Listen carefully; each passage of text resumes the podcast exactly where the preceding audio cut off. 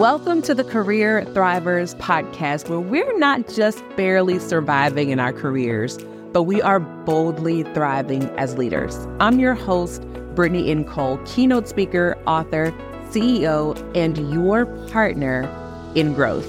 I've spent over the past decade teaching leaders to develop, retain, and advance in their career and with their workforce. And today, I'm here to guide you on your journey. Here at Career Thrivers, we believe that every experience is an opportunity for continuous improvement. And guess what? You're in the driver's seat of that growth. You're the master of your destiny and the architect of your own success. So, whether you're a business leader or a career professional, you are in the right place. Are you ready for this? I'm so excited to be here with you. This season, we're going to be exploring this theme of owning your power. And I firmly believe in the value of ownership and owning your power, not only in your career, but also in your life. We'll delve into thought provoking discussions, learn from industry leaders, and equip ourselves with the tools and strategies to thrive in our careers. So, buckle up, thrivers, as we gear up to take your leadership skills to the next level. Welcome back to the Career Thrivers podcast. We are in for a conversation that I'm so excited about because I believe this is one of those topics that when we think about career and leadership, particularly at the intersection of women and women of color. It's one that is often talked about in smaller circles, but isn't as mainstream as this conversation is growing to be. So I'm excited to sit down and have a conversation with celebrity hairstylist DEI speaker and educator, Monaè Everett. Monaè, welcome to the show. Thank you so much for having me. Awesome. I'm glad that you're here. And we know that we love stories here. We love to kind of hear about your career journey. So let's kick off there. Take us back kind of to the beginning of your journey and talk to us about what drew you to the beauty industry and how you've seen it evolve over the years? Absolutely. I was that talkative child who always had something to say about the way celebrities looked on red carpets and magazines and at events. And, you know, this was back before we had like uh, red carpet coverage and stuff. And most people were just not into this conversation and they would say, you know, if you can't do better, you just shouldn't have an opinion at all. And I was like, you know, I really think with a little training, I could do better. Uh, so I thought, okay, well, I'll just go to cosmetology to pay my way through college, uh, which I went to get degrees in communications. But after walking across the stage, I said, mommy, here's this degree. I'm going to stay in beauty there's so many amazing opportunities in beauty that so many people don't know about. And, you know, you can have so many different types of careers. And I was just blessed that I found the beauty industry when I was really young, like in my teenage years. And I've stuck with it ever since. I love that. So I know for some of us, you know, we hear the beauty industry. And for many of our listeners, you know, they are part of Fortune 500 organizations that may or may not be in the beauty industry. So sometimes there can be this question of like, you know, well, how does this relate? And I know for myself as a Black woman, and I know that you can relate to this as well. We think of our hair as our crown. We, we, a lot of our confidence even is definitely connected to our hair. So talk to us a little bit about like the role of hair as it relates to your personal identity and how you believe hair plays a role in shaping that for women and particularly women of color. So most of us uh, biblically are raised that your hair is your crown. And for those who don't believe in that, we generally are all raised that the better you look, the better you feel. It helps you to increase your confidence. It helps you to present yourself in particular ways, whether you believe that beauty is a large part of uh, your day to day life or not. You know that people perceive you differently based on the way you look and the way you show up. Beauty bias is a real thing, and most of us just try to use it to our favor. Okay, so talk to us about your work as a celebrity hairstylist, particularly around the challenges that you've experienced related to inclusion in the beauty industry. Maybe share an experience or a story that comes to mind. Brittany, there are so many stories I could share with you. I grew up in Northern Virginia and could never point to having any issues. And when I moved back home to New York in the North, I just knew things could only get better. Uh, so when you're a celebrity hairstylist, you cut your teeth doing photo shoots for magazines and events and things like that. That's how your name gets put in those circles. So when I moved to New York, I was so happy on a Thursday night at like 7 p.m. I got a phone call to do an editorial shoot at this huge magazine. So I go to, and I'm, I'm ecstatic. I go to sign in the next day. It's this huge security system. And I didn't know personally the person who hired me, but the security were like, we are so happy to see you, which I should have known was an awkward sign right there. And they said, um, the person who hired you, because they could see who I was a guest of, they were like, he's right there. He's right next to you. So now I'm super excited. But he looks at me and turns around and walks away. And I'm thinking, oh, because he didn't know me like I didn't know him. No problem. So we're going up this massive amount of escalators, probably 10 levels. So it takes you a couple of minutes. So I'm standing there on there and I was like, well, speak to him, say something. So I was like, hi, I'm Monaè Everett. I'm so excited to be here. Thank you so much for hiring me for this shoot. And he cut me off. He said, look, it's just a black model and don't nobody want to deal with that. Wow. I'm in shock. I, I don't know what to say um, because I've never dealt with anything so blatant before. So I say, okay, Monaè, you're here. Don't mess up your opportunity. Do a great job. So we do the shoot and they wanted me to work with this black model with naturally curly hair. Um, and they wanted the shots in Central Park. Uh, but they wanted her hair straight all day. So my poor sister, I had to straighten her hair repeatedly all day. So this guy's boss comes and he's looking at the images and he was like, Oh my God, dear, so good. You can't even tell that it was raining outside. So now it's the end of my end of the day. So this is my shot. And I say to the person who had said that to me on the way up the escalator, um, I said, thank you so much for complimenting my work. I really loved working with you guys. I would love to come back and shoot again. And he said, yeah, um, leave your information. Maybe we'll let you assist a real hairstylist. And I, I was like, I, I don't understand. Excuse me. I said, I, I led today. I did both hair and makeup and I led today. He said, black models don't count. No one wants to be bothered with them. Wow. So you would think that's the end of my story. So I leave and I don't know what to do with what happened. I don't know who to talk to about it. I'm just at a loss. Um, and I decide, well, I'm going to create my own opportunities and I'm going to start befriending editors by doing a makeover series. So I met this one lovely uh, editor at a major com- competing magazine and she let me do her makeover and we shot videos and she loved it. She said, Monaè, what can I do to help you get further in your career? I was like, perfect. Everything's working. I said, can you introduce me to some other editors so that they can hire me for shoots? No problem. Who is the first and only person she introduces me to? The original guy. So I'm thinking, oh, okay, I don't know what to do. And he responds back to the email. I'd love to meet with Monaè. Absolutely send her in. In my mind, clearly he doesn't know. He doesn't remember. It's been a few mm-hmm, months. Mm-hmm. I go and I sit down and I have my huge 11 by 14 portfolio because this is before artists were getting slick and just using an iPad. Mm-hmm. And this portfolio was easily $1,500. So he sits down, he greets me, he sits down and he starts oh, like flipping massive pages at a time. So clearly not looking at mm-hmm. stuff. And I said, yeah, I'm, I'm, happy to be back. I'm so happy that this person referred us. And he was like, well, I don't know why you would even set up the interview.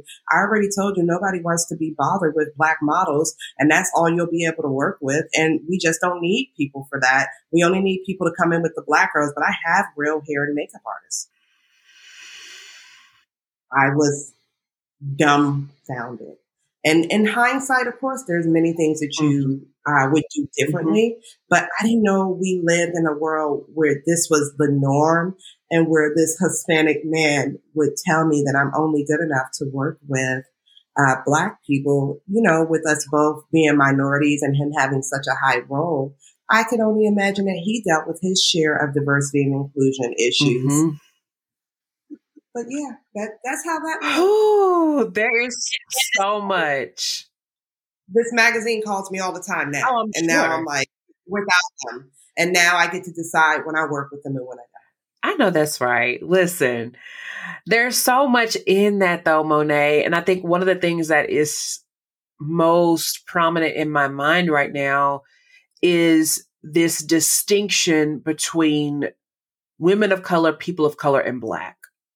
And many people don't understand, don't want to understand, or are okay pretending that they don't understand that they are not one and the same.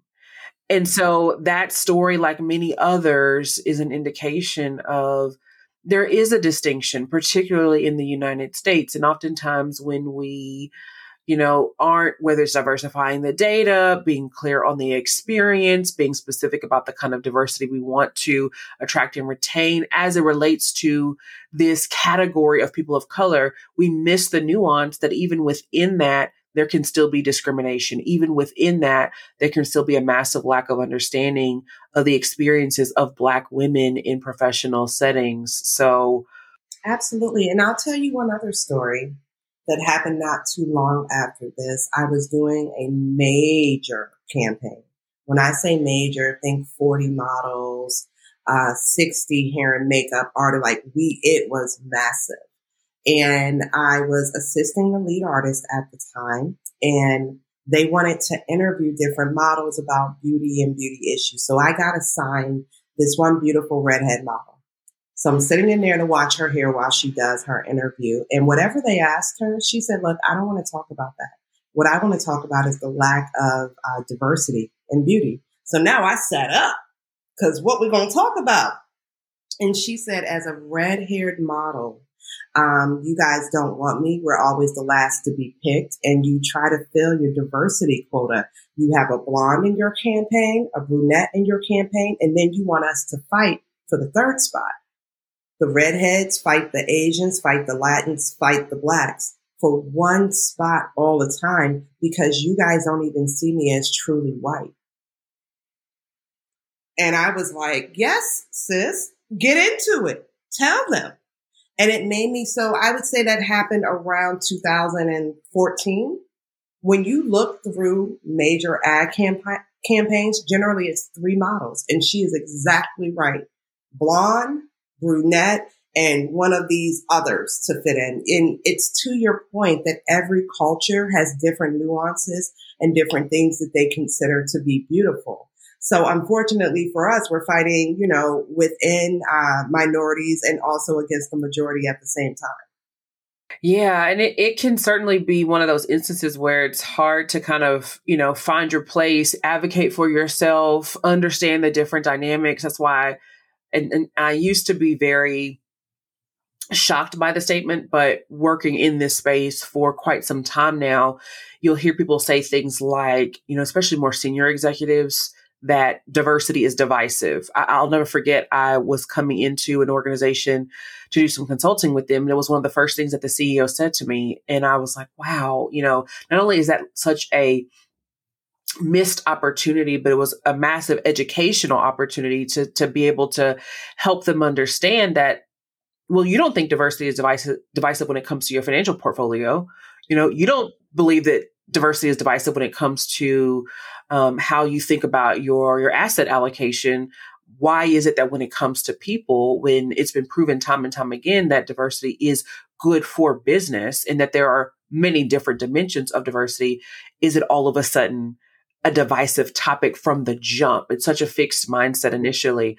So there's a lot of education that can be done. You are now, as you kind of mentioned, like, okay, now this big brand, they're calling me. I get to choose when I work with them. Talk to us about that transition in terms of your own career, about how you became a DEI, DNI advocate and a speaker for some of these major beauty brands that are looking to you for your expertise. Yeah, so um, I went to school for communications and sociology. I was always into the study of groups. And I really love beauty. I love making people look and feel beautiful. However, I got to see what was said behind the scenes about different models. I got to see how they were pushed to the back or weren't properly lit. And I began to open my mouth and speak uh, really openly. So I did an interview with O Magazine some years back talking about the lack of diversity and also patriarchy uh, in beauty And I noticed that so many times, even if you look at the front facing models for beauty brands, you would have a beautiful white girl. A, like, like we said earlier, a beautiful blonde, a beautiful brunette, and just a forgotten about third person. Then when I would dig deeper, I would find out these major brands were hiring hairstylists who couldn't style all textures of hair. When you have hairstylists getting paid five and ten thousand dollars a day to style hair and they can't style all textures of hair. That's crazy. So how are we selecting these people? We're clearly selecting these people that we're friends with or that we simply like. We're not selecting the people who are the most qualified for the jobs. So just before the pandemic, I started being asked by a lot of different brands to come in and to train their hairstylists on all hair textures. Well, they would always say, come in and train us on black hair. And I would always point out hair has more in common across the textures than anything else. There's no black hair. There's no white hair, no Latin hair. It simply doesn't exist. We have four different textures and they can be on everybody's um, head. Then I also started having brands like Intuit reach out to me to talk to me, for me to come in and educate their employees on beauty biases and how to make everyone feel comfortable. We had to talk about different ways that people judge each other based on their hair. And I even drew attention to the fact that we have had laws about black women's hair since before this country was a country like the Tignon Act, um, which I'm sure I don't pronounce properly, um, that that was passed um, in the Gulf in Louisiana before the Louisiana Purchase happened, making Louisiana part of the United States. And what that said was that black women's hair is so alluring that it needs to be covered up as to not tempt white men. But it's interesting that we're taught that our hair is ugly, unmanageable, unprofessional. But since the 1770s, there have been laws on the books specifically about black people's hair.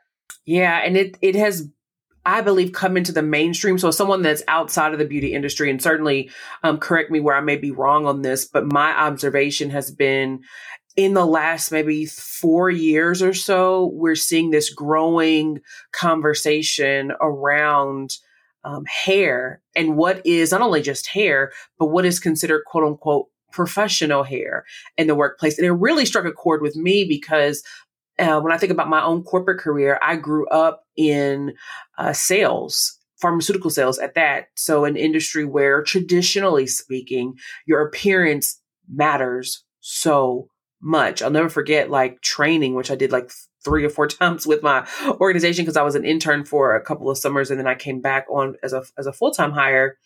And I mean, there was this intensive training on, um, you know, executive presence and how to wear your hair and what was an acceptable dress. And so, I mean, I remember, and I, I'm one of those black women who would have the vacation braids. And before I showed back up to work, would show up with my quote unquote professional bob. So, talk to us about uh, the Crown Act has been extremely um, impactful when it comes to more inclusive hair within the workplace. For those who might be unfamiliar, talk to us about um, that legislation and how it's impacted the beauty and corporate industry.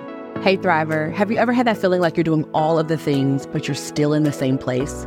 If you're ready to unleash your full potential and to move beyond feeling stuck, stagnant, overlooked, and overwhelmed, you're in the right place. I have an exciting tool for you called the Own Your Power Checklist, and it's the ultimate guide to helping you to own your personal power to thrive as a leader. Now, this checklist is going to help you to do four things. Number one, it's going to help you to own your unique personal power and to really wield it. It's going to help you to embrace your authenticity, to develop self awareness, to take ownership and hold yourself accountable. And then lastly, how to trust your instincts and turn those obstacles into opportunities. I'm so excited for you to cultivate an authentic personal brand and remain resilient without it costing you your well being. Why? Well, because now is the time. Now is the time for you to move beyond the barriers and to create new opportunities. Now is the time for you to stop being passed over and to start being recommended in rooms that you're not even in. Now is the time for you to stop feeling stuck and stagnant and to align your strengths to accelerate your growth. Now is the time for you to step into the leader that you were always meant to be. So don't miss out on this opportunity. Click the link to download the Own Your Power checklist now. Take the next step towards owning your personal power and thriving as a leader. Get your checklist today at careerthrivers.com forward slash podcast. It's your time to thrive. So, the Crown Act stands for Creating a Respectful and Open World for Natural Hair. Uh, what people don't realize is there are so many laws on the book saying that you can't judge uh, your employees or you can't fire them for looks or you can't fire them for this, that, or the other. But most of those laws specifically state uh, locks are not included. Braids are not included. Who are the people who are wearing their hair in locks and braids? Um, big curly hair is not included.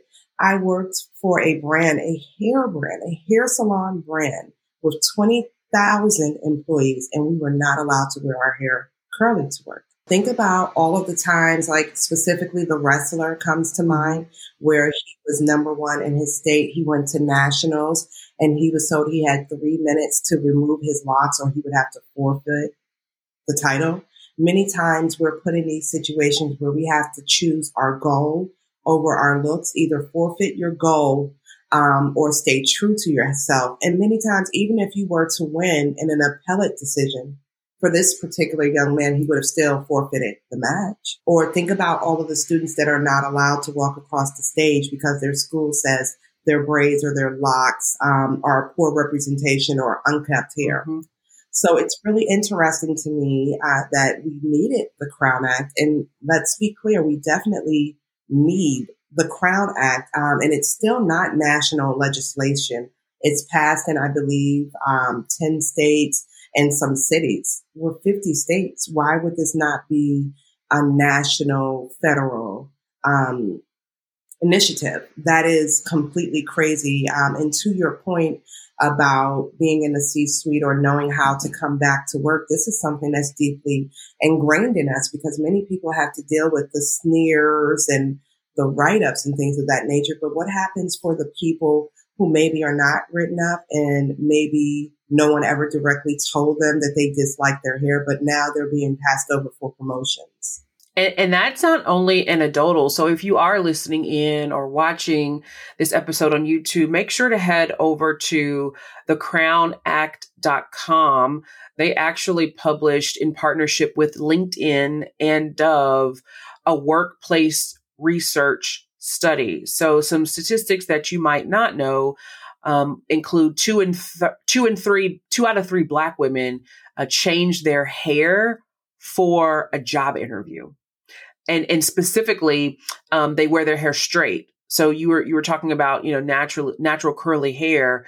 Um, they feel that pressure. And and i mean i was trained that way. So it's like reading those statistics it's like you know coming from a space and place where yeah was considered more professional to wear your hair straight versus how it grows out of your head by any means necessary chemical hot comb flat iron you know whatever the case might be um black women's hair is more than two times more likely, two and a half times more likely to be deemed as unprofessional. So if you aren't familiar with that, um, especially as a people leader, and if you aren't familiar with where your state stands um, on this issue when it comes to bias, particularly if you work at an organization who's been very vocal about uh, your diversity, equity, and inclusion goals and making sure that the workplace is more inclusive and equitable, highly encourage you to check out the Crown Act. And, and I, would be remiss if I didn't share because she's on my mind right now, but uh, I'm so appreciative of executive level leaders like uh, Thasunda Brown Duckett, who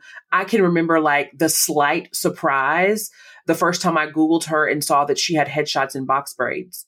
You know, and I mean, she wears braids all the time, you know, as a CEO of TIAA. And so it's just really great to kind of see this wave, but also this demonstration of authentic leadership by Black women and women of color who are saying, you know what?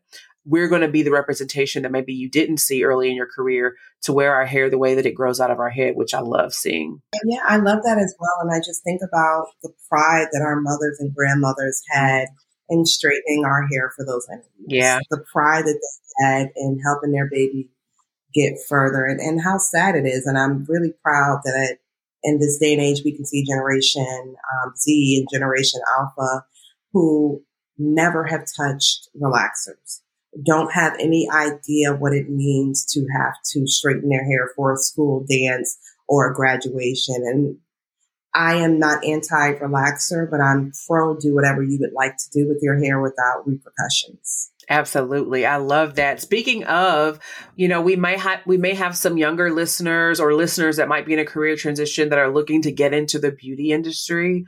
Um, certainly we see, you know, the, this influencer marketing space kind of catapulting many women who've never been in the beauty industry before into that as a career option. So based on your expertise, what advice would you give aspiring beauty leaders on how to get into the market, but also how to continue to promote inclusivity? Oh my goodness. There's so many different ways to get into the market, depending on what you want to do. It can be beauty marketing, beauty influencing. It could be celebrity styling, um, advertising.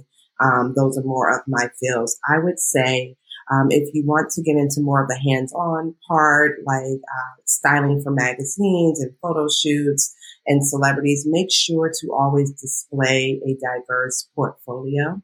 Make sure that you have uh, different hair textures displayed in your portfolio, different ethnicities displayed in your portfolio, different hair lengths displayed in your portfolio. And I'm loving that specifically in 2023, I'm starting to see um, people rallying against ableism and having uh, clearly disabled models in their book or in their campaigns. When you do things like this, you show the powers that be that you can think outside the box, that you don't believe that beauty only comes in one standard, and that you celebrate different types of beauty all across the board.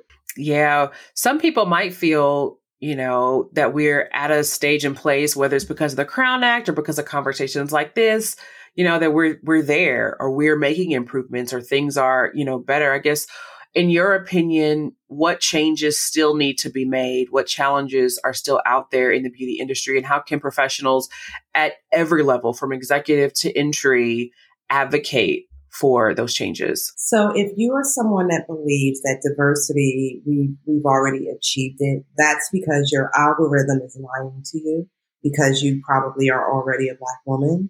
So you continuously see black people excelling. You can, can you consistently see black people in leadership positions or black models portrayed. But we are, I mean, well under 5%. It, we're barely on the board in terms of representation for black owned brands or black uh, leaders in the C suite for beauty brands. So that's just completely untrue if you believe that maybe this is where it is. Like one class I teach about Fashion Week, um, I polled a lot of the students who want to work backstage at Fashion Week as hairstylists or makeup artists. And a lot of them said that they didn't think we needed diversity. They see a lot of diverse um, runway shows. And when I went through and showed them, there were about 140 shows for New York Fashion Week, and maybe six of them are led by Black people and maybe two or three have an all black staff, their mouth dropped.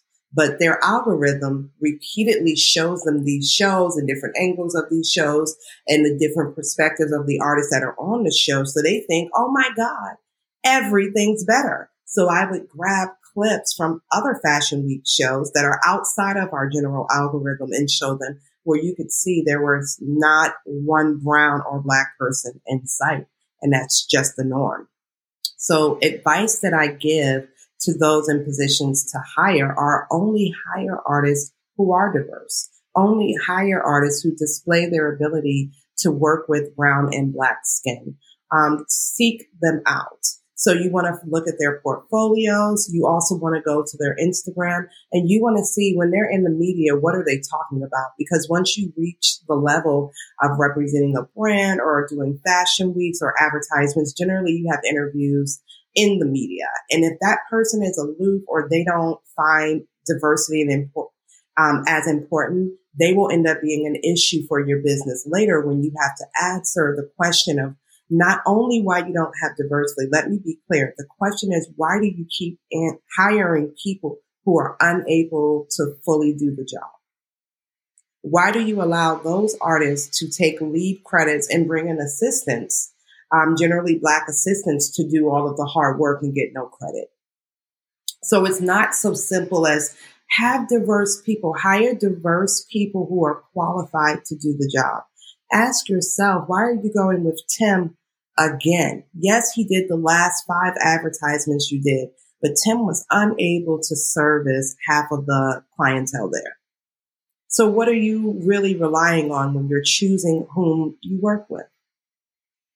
I would advise the C suite to look deep into that and understand that this is how it represents you, specifically those in charge of marketing. So you understand the public's view of your brand. Um, take your time to make sure that when you're choosing models that they represent a gamut. Maybe we can't stick to the same old three models. Maybe when advertising your brand, we need five or seven models so that we can all, so that we can show not only different skin tones, but different hair textures and different lengths of hair because everybody doesn't have big booming waist length hair.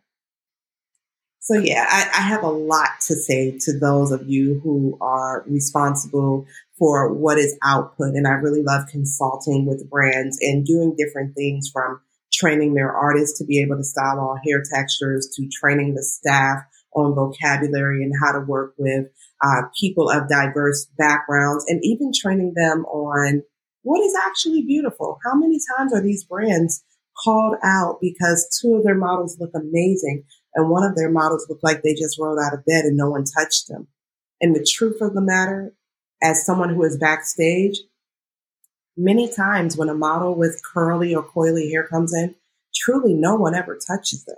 They literally go from the bed, pass a swipe on makeup, get told, oh, your hair looks perfect and they go right in front of the camera. And sometimes it looks like it. Wow. I was going to ask you how you, ways that you work with brands, but no, that, that is such great insight. And it, it was bringing up for me as well some of the similarities that we see in, you know, the, the non beauty industry, you know, corporations who have great goals and aspirations. But then when you look at the leadership representation, it's abysmal when it comes to representing that commitment to diversity. So, you know, even in context with, you know, organizations outside of the beauty industry, those goals must go beyond entry level or must go beyond, you know, um, the assistant level um, of roles within the organization, but truly be represented throughout at every leadership level. So whether it's the credits in the beauty industry or whether it's, you know, those who are representing you on stages for industry conferences, there is that representative leadership across the board. It's so, so critical. So as we kind of wrap up here, are kind of getting close to the end of our conversation, you know, I'm curious about how you juggle all your hats, right? So as a celebrity hairstylist, as a consultant in the DEI space, an advocate where corporations are bringing you in to advise, and then you're also educating students and rising stars within the beauty industry. Um, how are you juggling and, you know, continue to expand your leadership capacity in these three areas? Lots of Google calendars, uh, first and foremost. Uh, but, you know, I operate with an open hand. And I always use this example. Everybody wants to put their hand out and everybody wants someone to put something in their hand. The only way that you make space to receive is by giving to others. Mm-hmm. I am passionate about the beauty industry. I am passionate about young black women and helping them find their ways. And I am passionate about creating change. And, you know, although I've tried, apparently you can't do it from your bed. So, you know, I got to be out there moving and shaking and, and helping to change the world. Yeah, yeah, and and you are, and I feel like I'd, I'd, be remiss if I didn't say this, but also, you know, as a leader, I think it's so important that leaders know when they're they think about, oh, you know, how did this person get this or do that? I'm a firm believer in the value of ownership, which includes owning your leadership journey, your career journey. And so you and I are in a mastermind together, you know, so you are continuing to make an investment in yourself, in your growth, in your leadership, you know, as a, a, a beauty expert, but also as a business owner. And that also um, is how you advance and, and create great synergy between all the things that you choose to do. Absolutely. So we're always growing. We're always uh, learning. I love, Brittany, that you have created a podcast to really get your IP out there, to really show different parts of you and to bring uh, other thought leaders to the forefront. I see you have your book. I've written a couple of books back here too. no matter where you are, there's always room for you to give back and there's always room for you to show the different parts of you that you offer. And although I keep going back to it, laying in your bed isn't going to get you where you want to go.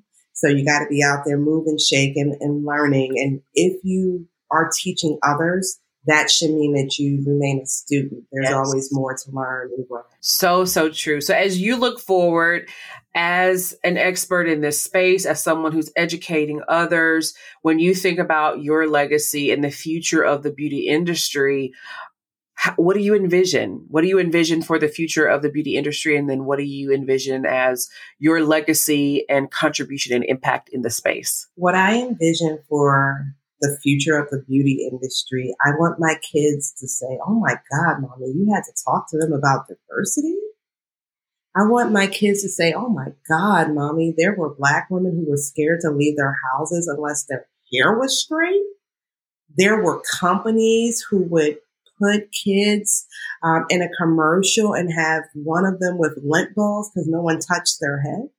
I want them to think that that was wild and unbelievable. I want the beauty industry to be inclusive of different types of beauty and to show people we don't all have to fit into the same mold. Beauty is vast. So vast. And final question before we ask how can we stay in touch with you when you think about thriving as a, a, leader, as a business owner, and also in your industry, and just as a woman? What does thriving mean to you? Thriving means to me achieving your version of success. So even to add to your last question, another thing that I, I take very personally that means the world to me, I want to see uh, specifically Black women um, being successful in um, being affluential and making a lot of money for what they have to offer. Mm-hmm. I don't want it to be this ring that we're always chasing because we offer so much to so many different communities. I want us to be properly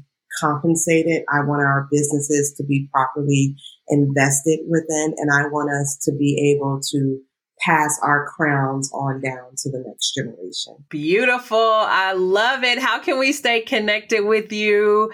Keep up with what you got going on. Grab copies of your book. Where's the best place to stay in touch? So, um, the MonetLife.com has all of that good stuff right there for you and teaching about my diversity and my speaking. If you want to see the celebrities I style, you can follow my Instagram at Monaè Artistry. If you're interested in me teaching and um, helping your corporation to learn and grow, you can go to um, my Instagram at Monaè Everett. And I am excited to hear from everyone here. And I am always checking everything. So reach out to me. Let's connect. The emails abound. I'll get them. I have 15 of them, but I'll get them. Send me an email. I love it. Well, we, we will definitely make sure all of that's in the show notes so that everyone can stay connected with you. And until next time, let's thrive together. Take care. And that's a wrap on today's episode, Thrivers. Remember, the power to thrive is in your hands. You have the strength, the patience, the passion, and the brilliance to reach for your next level and to seize it. Never forget that you are not alone on this journey. Together, we will learn, grow, and make strides to lead well. I'm Brittany N. Cole, reminding you to trust your instincts, to honor your strengths, to embrace those opportunities and to own your power. Remember, download the Own Your Power checklist to keep you on track with your growth over at careerthrivers.com forward slash podcast. Thank you for joining us on the Career Thrivers podcast. Stay tuned for our next episode. And until next time, as we break boundaries and own our power, let's thrive together.